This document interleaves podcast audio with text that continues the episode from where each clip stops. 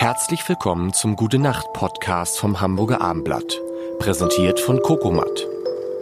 Kokomat, handgefertigte metallfreie Betten aus Naturmaterialien. In Hamburg Blankenese und unter coco-matt.de. Mein Name ist Lars Heider und wir sind in, die, die, in den Designwochen mit Katja Kessler. Gestern meine äh, gewagte These, liebe Katja. Du hast es gesagt, man hofft, wenn man ein Haus hat, dann auf den Applaus der Freunde. Das ist so, oder? Da kann man sich nicht von frei machen. Wenn dann, ja. Aber weißt du, ist dir das schon mal aufgefallen, wenn du so ein Haus gehst, dann geht es doch so los. Dann steht da der Häuslebauer und erstmal erklärt er dir, was da vorher mal war. Also du stehst dann und er erzählt dir aus seiner Erinnerung mit seinen Bildern vor Augen, was da war. Und man sagt so, hm, hm, hm. um dann zu sagen, und das soll da jetzt hinkommen. Laber, laber. So. Und da ist so viel, was nicht da ist oder noch nicht eingebaut ist.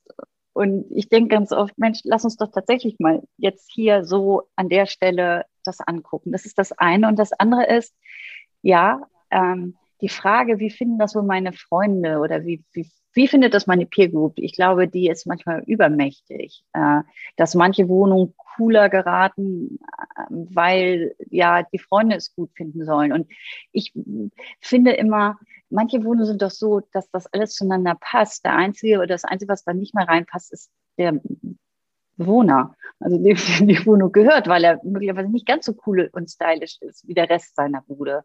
Das finde ich dann schwierig. Ich finde auch Wohnungen schwierig, wo du immer so penibel Ordnung halten musst, weil das alles so einem Designkonzept folgt. Ich finde Wohnungen schwierig, hm, die, die keinen guten Sound haben, also wo es so hallig ist.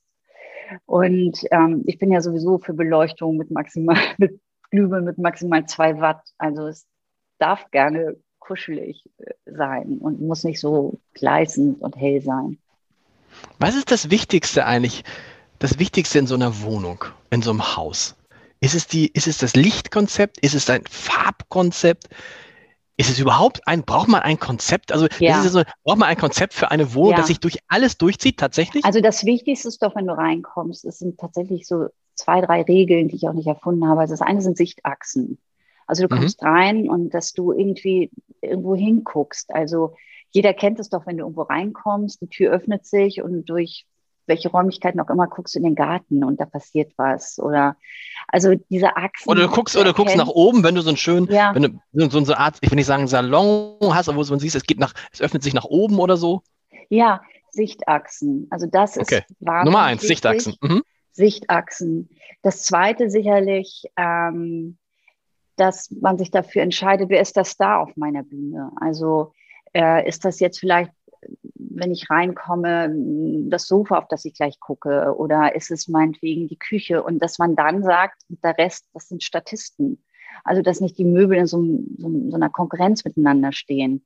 Und dann drittens tatsächlich super wichtig das Licht. Also du kannst wenn das Licht sitzt, wenn das Licht stimmt, also eine Mischung ist aus einer Grundbeleuchtung und dann ähm, Effekt- oder Stimmungsbeleuchtung, dann kann der Rest der Möbel, ich sage immer, auf Schrott sein. Also wenn das gut beleuchtet ist, funktioniert alles. Aber teure Möbel mit schlechter Beleuchtung funktioniert nicht.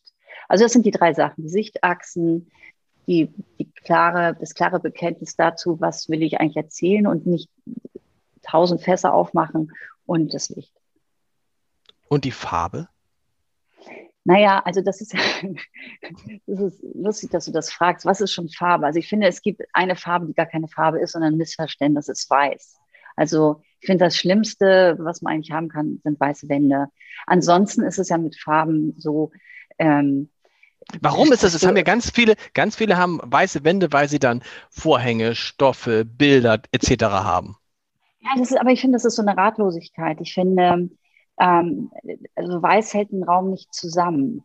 Und ähm, ich, ich habe so Lieblingsfarben, die sind fast dunkelbraun und äh, davor sozusagen, das ist dann wie die Kulisse, vor der dann die Dinge ähm, passieren oder äh, äh, sich abheben. Aber ich wollte gerade noch mal sagen, wenn man einen Raum hat, der gen Norden liegt, dann sieht sowieso jede Farbe grundsätzlich dunkler aus und, und hat eine andere Nuance. Also ich, ich würde sagen, es gibt nicht die Farbe. Ich, ich finde, in Deutschland traut man sich zu wenig, in die Farbe zu gehen. Also wie herrlich ist das manchmal so in England übers Land zu fahren und mhm. die Leute bepinseln ihre Häuser in den wildesten Tönen. Ähm, ich glaube, man muss sich einfach viel mehr trauen und weiß ist eigentlich immer irgendwie so der Kompromiss aus allem und deswegen nicht gut. Gute Nacht. Gute Nacht. Schlaft gut. Am besten in Naturbetten von Kokomat.